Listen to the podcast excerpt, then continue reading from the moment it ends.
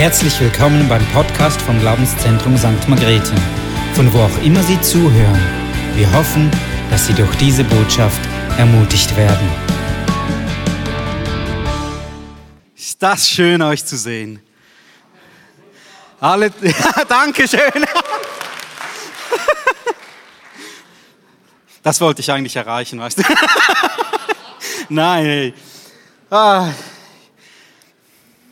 Ich gehe nun schon etwa 30 Jahre hier in die Gemeinde. Und ich komme immer noch gerne. Ich finde das cool. Oder irgendwann hast du das Gefühl, vielleicht verleidet es dir mal.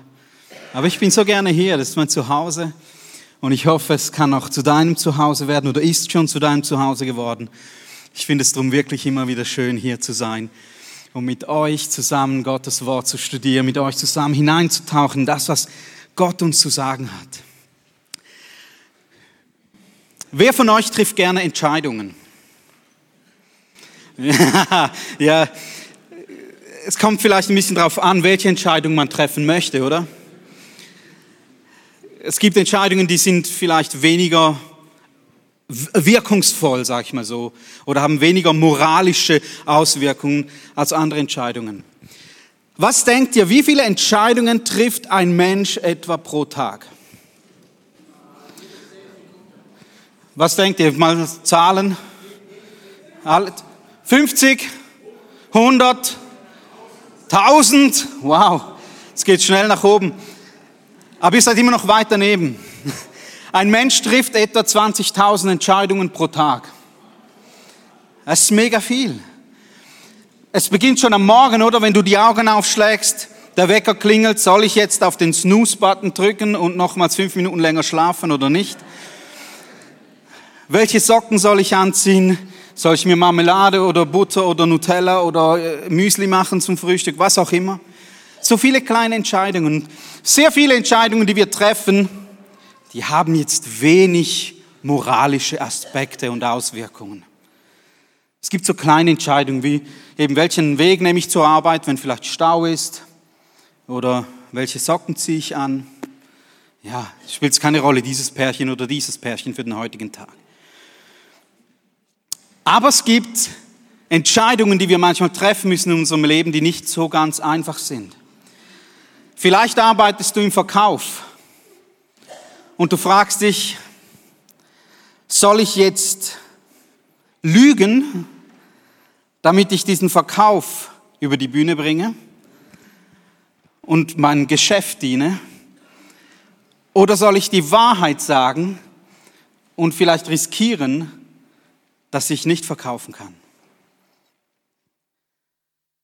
Soll ich bei den Steuern so ein klein wenig so nur, nur ein bisschen, oder? Ungenau sein? Oder bin ich ehrlich? Soll ich am Sonntag den Gottesdienst besuchen? Oder spielt es nicht so eine große Rolle, ob ich jetzt hier bin oder nicht? Soll ich mir dieses Erwachsenenvideo jetzt anschauen oder schließe ich das Internet? und rufe einen Freund an, sage, hey, ich muss dir was erzählen. Soll ich mit dieser Dame am Arbeitsblatt jetzt zurückflirten? Oder sage ich, damit will ich nichts zu tun haben und ich konzentriere mich auf meine Arbeit, gehe dann nach Hause zu meiner Familie? Das sind Entscheidungen, die auf einmal weitreichender sind und die auch Konsequenzen dann in deinem Leben haben werden. Und manchmal ist Entscheidungen treffen eben schwierig, aber es ist enorm wichtig, dass wir uns entscheiden. Und ich habe bei mir manchmal festgestellt, dass ich sogar Entscheidungen treffe entgegen meinen Überzeugungen. Ich wusste eigentlich, was richtig ist. Und ich war überzeugt davon, dass es richtig ist, aber ich habe mich trotzdem anders entschieden. Vielleicht kennst du das auch. Und ich möchte mit euch heute wir sind ja in unserer Sprüche-Serie. Ich möchte mit euch heute ein Kapitel aus Sprüche anschauen, wo es um Entscheidung geht. Und ich traue es euch heute Morgen zu, dass wir ein ganzes Kapitel aus der Bibel gemeinsam lesen. Und wenn du deine Bibel hier hast, dann schlag sie doch auf. Für die anderen und auch für unsere Gäste, die dürfen das vorne mit ablesen. Die Weisheit, Sprüche 9 übrigens, genau. Die Weisheit baute ihr Haus und richtete sieben Säulen auf, schlachtete ihr Vieh, trug ihren Wein auf, bereitete ihren Tisch und sandte ihre Dienerinnen aus, um oben auf den Höhen der Stadt zu rufen. Wer unverständig ist, der komme hierher. Und zu dem, der ohne Verstand ist, sagt sie, kommt, esst von meinem Brot, trinkt den Wein, den ich gemischt habe. Verlasst das unverständige Wesen und dann werdet ihr leben und geht auf dem Weg der Klugheit. Wer den Spötter zurechtweist, wird Schande auf sich ziehen. Und wer den Gottlosen ermahnt, wird verhöhnt werden. Ermahne den Spötter nicht, er hasst dich. Ermahne den Weisen, er wird dich lieben. Gib dem Weisen, dann wird er noch weiser werden. Lehre den Gerechten, dann wird er in der Lehre zunehmen. Der Anfang der Weisheit ist die Furcht des Herrn. Und den Heiligen zu erkennen ist Verstand.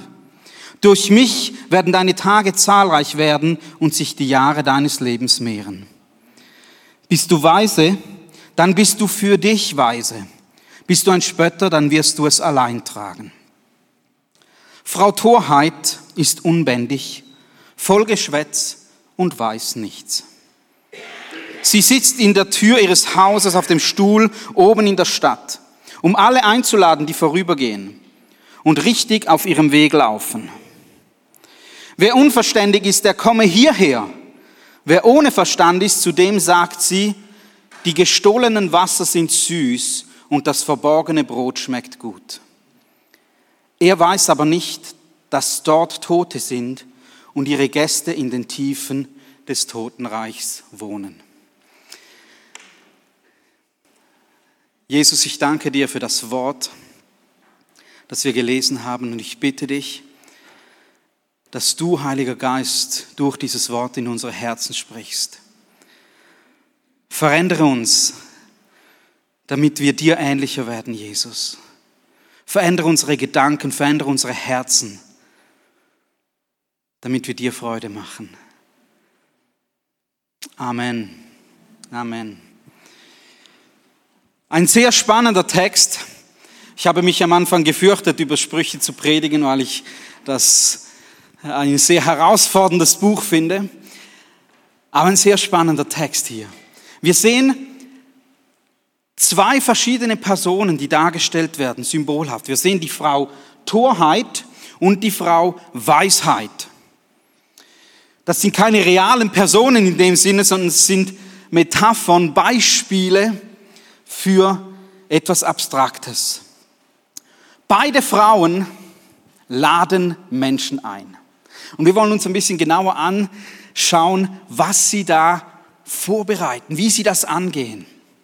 Frau Weisheit, haben wir gelesen, sie baut ihr Haus. Frau Weisheit ist also da, sie baut ihr Haus und wir sehen, dass sie sieben Säulen errichtet.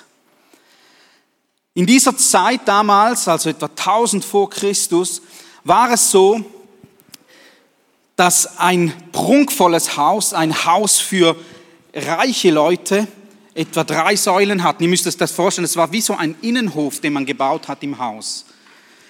Ein Innenhof, in dem sich Leute aufhalten konnten. Und man wusste, aus, man weiß aus Ausgrabungen, drei Säulen, das war so die, das waren so edle Häuser für reiche Leute. Wir sehen hier eine Frau, die Frau Weisheit, die ein Haus hat mit sieben Säulen. Eine wohlhabende Person. Eine Person, die viel Platz schafft, um Menschen einzuladen. Viel Platz, geräumiges Haus. Wir sehen, dass diese Frau Weisheit nicht nur ein Haus baut, um viele Leute einzuladen, wir sehen auch, dass sie ein Festessen zubereitet. Und dieses Mahl bereitet sie wirklich selber vor. Wir sehen, sie schlachtet ihr Vieh. Sie geht hinein, schlachtet ihr Vieh. Sie mischt den Wein. Ich kann mir vorstellen, dass von guten Wein ausgelesen wird, oder? Und dann mischt man diesen Wein, hat man früher mit Gewürzen gemischt, damit er noch besser schmeckt. Diese Frau Weisheit, die lässt sich diese Vorbereitungen etwas kosten. Sie investiert Zeit, sie investiert Mühe und sie investiert Finanzen. Sie lässt sich das alles etwas kosten. Sie bereitet das selber vor. Es wurden Opfer gebracht, es mussten Tiere sterben, um dieses Mahl vorzubereiten. Ein tolles Essen. Ich kann mir vorstellen, wenn du da Michelin oder Gomio Punkte vergeben müsstest, das wäre so hoher Standard von einem guten Festessen. Und als das alles vorbereitet war, als das alles aufgegleist war, da sandte sie Dienerinnen hinaus, um einzuladen. Kehrt bei mir ein, kommt hierher, trinkt von meinem Wein, den ich gemischt habe, esst, lasst es euch schmecken, kommt her, werdet gesättigt. Und auf der anderen Seite haben wir die Frau Torheit, die ebenfalls einlädt. Aber wir sehen einige Unterschiede. Frau Torheit baut ihr Haus nicht selber. Sie sitzt vor dem Eingang, passiv. Manche würden sagen verführerisch. Man sieht auch nicht so wirklich ins Haus hinein, oder? Zu Beginn, sie sitzt einfach da und sagt, komm doch. Auch sie bereitet ein Mahl vor. Auch sie sagt, hey, komm zu mir und trink. Aber das Wasser, das sie anbietet, ist im Gegensatz zum selbstgemischten und kostbaren Wein erstens nur Wasser und zweitens gestohlenes Wasser. Irgendetwas stimmt nicht mit diesem Wasser. Es ist gestohlen, es ist nicht ehrlich gewonnen. Wir haben gelesen, dass sie nicht selber herstellt, diese Frau Torheit. Sie hat es sich auch nichts kosten lassen, denn es ist, wie gesagt, gestohlen. Sie hat keine eigenen Ressourcen darauf verwendet. Auch das Brot muss man heimlich essen bei ihr. Es wird im Geheimen verzehrt. Die Einladung klingt aber sehr ähnlich. Komm hierher, spricht sie. Komm, kehre in mein Haus hinein. Mein gestohlenes Wasser ist süß, es ist lieblich, es schmeckt zu Beginn. Das ist die Sünde, die uns ruft, die zu Beginn süß schmeckt, aber sehr bitter und tödlich ist im Abgang. Diese Einladung wird keine Sättigung zurücklassen, sondern eine Lehre in deinem Leben. Diese zwei Einladungen gehen an dich und an mich heute Morgen hinaus. Heute Morgen wirst du von zwei Personen eingeladen, der Frau Weisheit und der Frau Torheit. Es ist deine Entscheidung, bei wem du einkehren willst. Auf diese Einladung hin gibt es zwei mögliche Reaktionen. Wir haben diese gelesen in den Versen 7 bis 12. Dort spricht das Kapitel von einem Weisen und von einem Spötter. Und je nachdem, wie du auf diese Einladung reagierst, gehörst du eben zu den Weisen oder zu den Spöttern. Wie reagiert eine weise Person? Wir haben gelesen, dass Weisheit heißt, Gott zu erkennen. Weisheit ist nicht etwas Abstraktes. Weisheit ist nicht Klugheit in erster Linie. Weisheit bedeutet nicht, dass ich viel weiß, sondern Weisheit heißt, dass ich das, was ich erkennt habe, in meinem Leben beginne umzusetzen und danach zu handeln. Ich mache ein Beispiel. Du kannst sehr viel wissen über Automotoren. Du kannst alles darüber wissen. Du bist aber nicht unbedingt weise deswegen. Weil wenn dein Auto auf der Autobahn stehen bleibt und du dann nicht weißt, wie du das Problem lösen kannst, dann nützt dir das ganze Wissen nichts. Kannst du es aber anwenden, dann wirst du es vielleicht reparieren können und weiterfahren können. Weisheit hat damit zu tun, dass ich Dinge, die ich weiß, Dinge, die ich erkannt habe, auch umsetze. Weisheit heißt, dass ich Gott erkenne als der, der ist, nämlich als Gott, als Schöpfer des Himmels und der Erde, als Herr über allem, als König der Könige, als die höchste Autorität. Das ist Weisheit.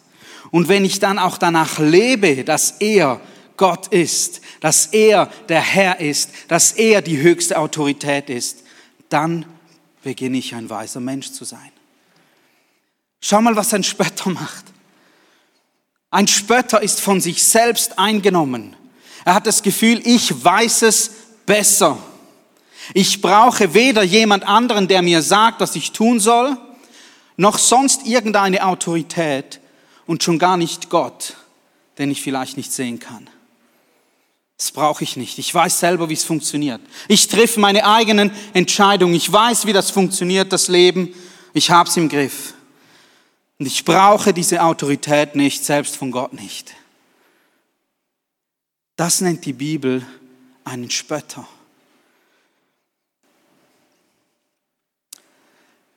Wir haben gelesen im Vers 10, dass der Anfang der Weisheit die Furcht des Herrn ist.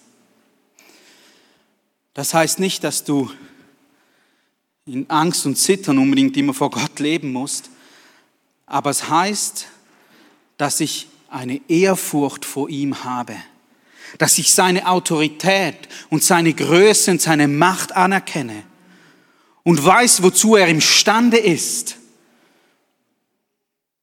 und ich mein Knie beuge vor ihm und sage, du bist mein Herr, du bist mein König.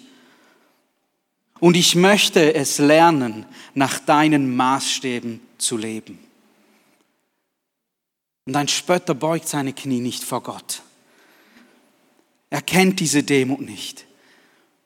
Und er möchte nicht nach den Maßstäben Gottes leben.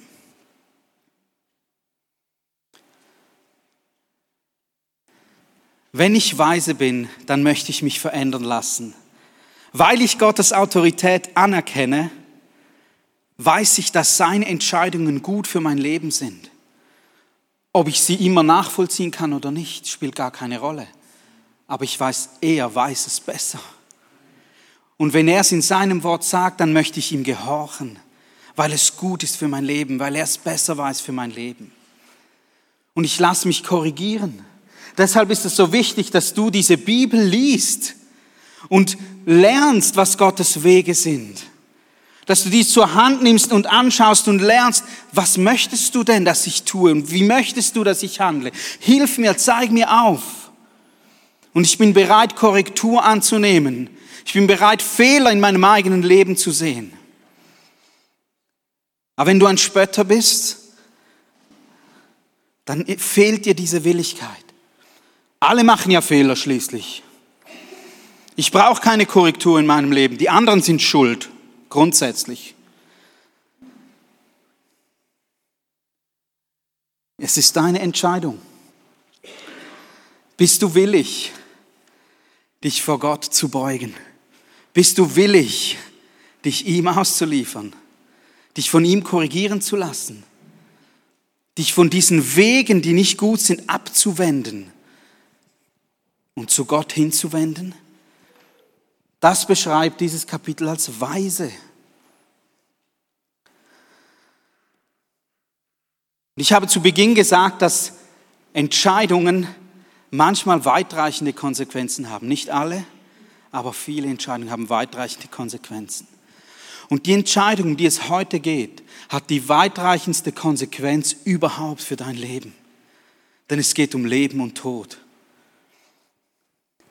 Wir lesen, dass die Auswirkungen, je nachdem, wie ich auf diese zwei Einladungen reagiere, ob ich diese Einladung der Frau Weisheit oder die Einladung der Frau Torheit annehme, weitreichende Konsequenzen haben. In Vers 6 steht, verlasst das unverständige Wesen, dann werdet ihr leben. Wenn ich also den weisen Weg wähle und die Einladung von Frau Weisheit annehme, dann ist Leben verheißen. Und wir haben gelesen bei Frau Torheit, er weiß aber nicht, dass dort Tote sind und ihre Gäste in den Tiefen des Totenreichs wohnen. Das ist die Konsequenz, wenn ich mich nicht für die Weisheit entscheide. Ist krass, oder? Ist eine ernste Sache, um die wir heute hier sprechen. Welche Einladung möchtest du annehmen? Und ich möchte jetzt einen Link machen, einen Transfer ins Neue Testament hinein. Es gibt nämlich eine Person, die mir in den Sinn gekommen ist, als ich von dieser Frau Weisheit gelesen habe. Es kam eine Person auf diese Erde, die die Weisheit Gottes verkörperte. Und diese Person war Jesus Christus. Du kannst lesen in 1. Korinther 1, Vers 24 steht, da sagt Paulus, dass sie den Griechen und den Juden predigen, Christus, den Gekreuzigten, die Kraft Gottes und die Weisheit Gottes. Und jetzt schauen wir uns mal die Parallelen an zwischen Jesus und dieser Frau Weisheit. Wer ging denn hin und baut Wohnungen, damit du Platz hast, damit viele Platz haben? Das sagte Jesus in Johannes 14. Ich gehe hin und ich werde euch Wohnung bereiten. Im Haus meines Vaters sind viele, viel Platz für dich. Für jeden, der kommen möchte. Wer hat denn nicht nur ein Vieh geschlachtet, sondern sich selbst als lebendiges Opfer hingegeben. Auch das war Jesus. Hebräer 10, 10 sagt uns, dass er seinen Leib als Opfer für uns hingegeben hat. Jesus Christus hat sich es alles kosten lassen, dieses Fest vorzubereiten, diese Wohnungen zu gestalten. Schaut mal, was er in Johannes Kapitel 6 sagt. Ich finde das so eine tolle Parallelstelle zu diesen Sprüchen. Johannes 6, Vers 51 sagt Jesus folgende Worte. Ich bin das lebendige Brot, das vom Himmel herabgekommen ist. Wer von diesem Brot isst, der wird leben in Ewigkeit. Wow. Und das Brot, jetzt wird's ganz interessant, weil Frau Weisheit gibt's ja Brot und Fleisch, gell? Und das Brot, das ich geben werde, ist mein Fleisch, das ich geben werde für das Leben der Welt. In Vers 54, wer mein Fleisch isst und mein Blut trinkt, der erhält das ewige Leben und ich werde ihn auferwecken am letzten Tag. Jesus fordert uns hier nicht zum Kannibalismus auf, einfach das noch gesagt sondern sagt, du musst an mich glauben. Du musst meine Einladung annehmen. Du musst glauben, dass ich derjenige bin, von dem schon die Sprüche gesprochen haben. Ich bin diese Weisheit Gottes. Ich bin derjenige, der die Wohnungen vorbereitet. Ich bin derjenige, der das Brot ist, der das Fleisch ist, der der Wein ist. Und wenn du an mich glaubst und diese Einladung annimmst, dann wirst du leben in Ewigkeit. In Ewigkeit. Halleluja. Jesus ist die Weisheit Gottes. Und wenn du an ihn glaubst, wirst du Leben haben und Leben im Überfluss, sagt Johannes 10,10. 10. Aber es gibt eine Konsequenz, wenn du ihn ablehnst. Es gibt eine Konsequenz, wenn du Jesus ablehnst, wenn du nicht seine Einladung annimmst. Es ist deine Entscheidung. Aber die Bibel ist auch hier sehr klar. Wir haben es in Sprüche gelesen. Wenn wir auf dem Weg der Torheit gehen, dann ist der Tod die Konsequenz. Das heißt nicht, dass du gleich tot umfallen wirst. Es geht um einen Tod, der die Ewigkeit andauert. Ein Tod, der eine Trennung von unserem Vater im Himmel bedeutet.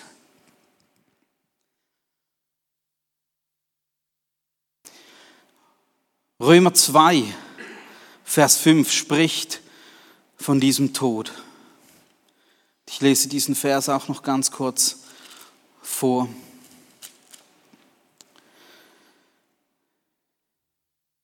Mit deinem verstockten und unbußfertigen Herzen häufst du dir nur selbst den Zorn auf für den Tag des Zorns und der Offenbarung des gerechten Gerichts Gottes dann wird jedem gegeben werden nach seinem Werk.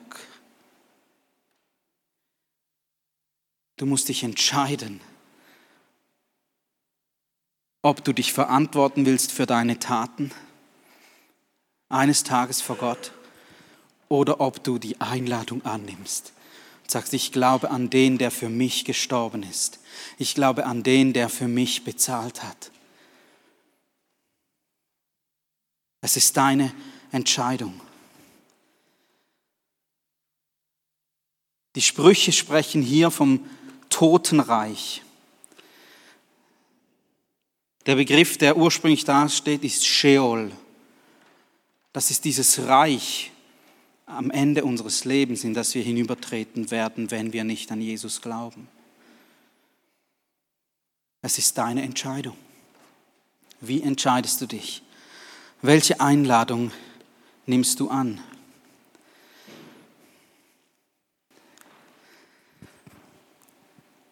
Wenn ich diese Einladung aber angenommen habe bereits, dann hat das auch eine Konsequenz. Nicht nur, dass ich ewiges Leben haben darf, sondern ich habe Jesus zum König meines Lebens gemacht. Ich habe die Wege verlassen, die ich ursprünglich gehen wollte. Und weißt du, da fängt es für uns manchmal an, schwierig zu werden. Darf Jesus wirklich über deinem Leben Herr sein? Darf er dein Leben bestimmen? Hast du diese Wege verlassen, die du nicht gehen solltest? Oder läufst du manchmal trotzdem gern die Wege, die du selbst bestimmt hast? Ordnen wir uns ihm unter? Ordnen wir uns seine Autorität unter? Lassen wir ihn bestimmen. Weißt du, manchmal haben wir das Gefühl, dass die Gunst Gottes auch davon abhängt, wie wir uns verhalten. Wenn wir auf seinem Weg gehen, wenn wir, uns, wenn wir so leben, wie er es möchte, dann spüren wir seine Gegenwart und seine Herrlichkeit vielleicht besser. Das ist das Denken, das wir sehr oft haben, oder? Und wenn ich den Weg verlasse, dann wendet sich Gott von mir ab.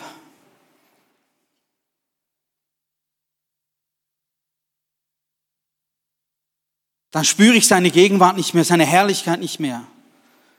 Und ich kann dir heute Morgen sagen, das ist Blödsinn. Gott sitzt nicht auf einem Drehstuhl, sondern auf einem Thron. Und seine Augen sind über dir. Er wacht über dir. Weißt du, von wem er sich abgewendet hat?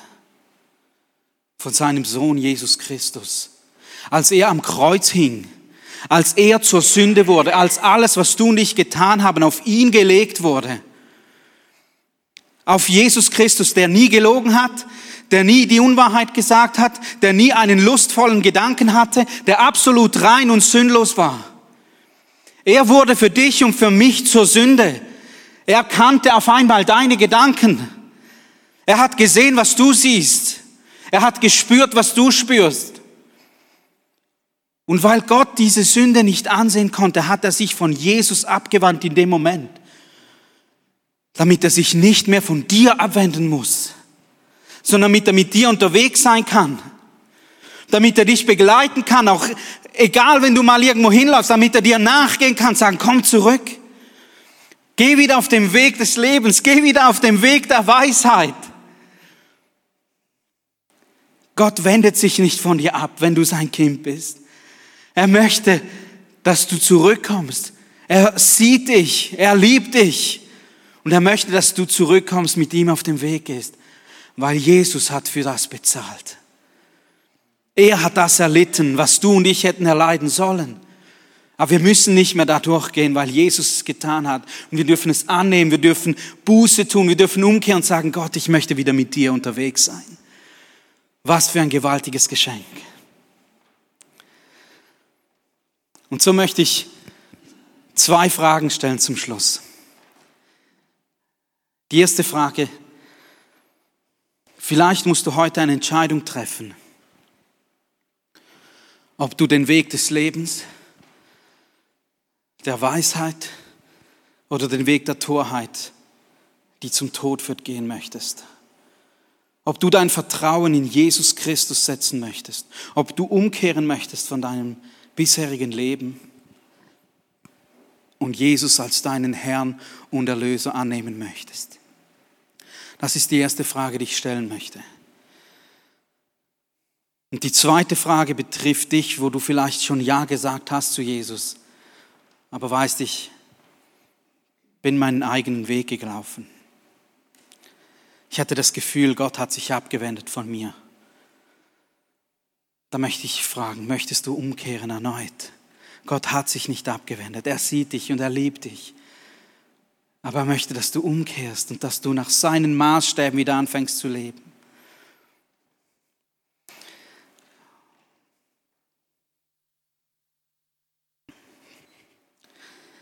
Und so lasst uns doch einfach mal unsere Augen schließen. Bewege das in deinem Herzen, bewege diese Fragen in deinem Herzen.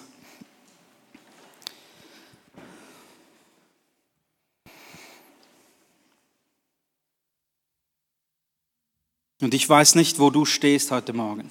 Ist auch gut so. Gott weiß es. Aber ich möchte fragen, wenn du heute Morgen in deinem Herzen ein Rufen, ein Brennen spürst, dass Jesus dich ruft, dass er sagt, komm zu mir, nimm doch meine Einladung an, glaube an mich, Glaube daran, dass ich für dich bezahlt habe, dass ich für deine Sünden, für deine Fehler, für deine Schuld bezahlt habe. Lass mich dein Erlöser sein und lass mich dein Herr sein, damit du Leben hast, damit es dir gut geht. Und wenn du zu dieser Einladung von Jesus heute Morgen Ja sagen möchtest, dann heb doch einfach kurz deine Hand. Ein Zeichen für ihn und sag, ja Herr, ich möchte diese Einladung annehmen. Ich danke für die Hände, die ich gesehen habe. Dürft sie wieder runternehmen. Dann lasst uns jetzt kurz ein Gebet beten. Ich bete vor, du kannst es in deinem Herzen nachsprechen. Jesus, ich danke dir für die Einladung, die du mir gibst. Ich danke dir, dass ich zu dir kommen darf in meinem jetzigen Zustand. Ich danke dir, dass du am Kreuz für meine Sünde und meine Schuld bezahlt hast.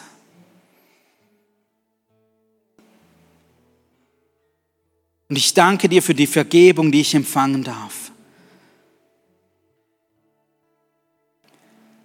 Ich bitte dich, komm du in mein Leben und sei du der Herr über meinem Leben. Ich möchte dir nachfolgen. Amen.